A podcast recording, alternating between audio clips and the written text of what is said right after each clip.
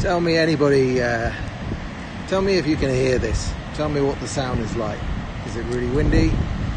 I'm not sure if I'm using the microphone in these headphones or uh, the phone, but uh, give me a thumbs up if it's audible.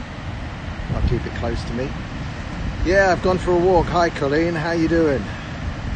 Yes, the only way I've been out of the house. Uh, either to go to supermarkets and uh, stock up on food, or um, I've just left and gone for a long walk now. Uh, walked all the way. Yeah, windy as fuck. Okay, I'm not going to do very long. Uh, wind shot destroying anything. All right, I'm just going to show you the, the sea. Ah, wind not not destroying anything. Okay.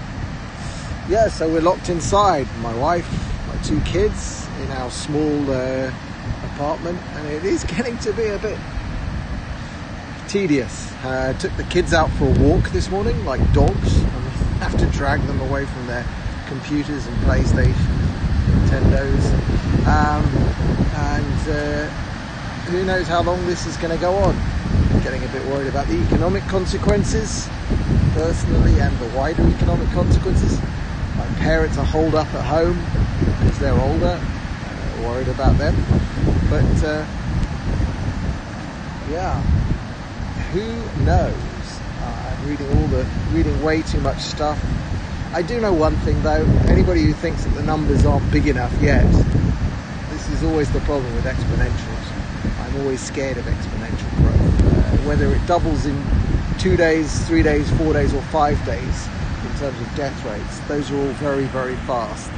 And um, places like New York, London, LA, I see them being in trouble.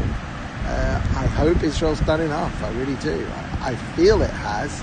Um, I hope it hasn't done too much. It's this balancing act. We just don't know between destroying ourselves. I do know one thing is that the um, the uh, fancy trip abroad I promised my son for his bar mitzvah this year is unlikely to happen. Uh, I don't know how much, how long it's going to take for international travel to resume, if it ever does, in the way that it it was doing in January. I don't know. Are we all going to hunker down in our own countries and health test anybody who comes from abroad? Who knows? It is. It is. This is, I guess, something that we've all intellectually known would would arrive someday. But when it actually arrives and you're living in the movie, it's not. Uh, you know, it's not so much fun to be in such uncertain times. People don't like uncertainty.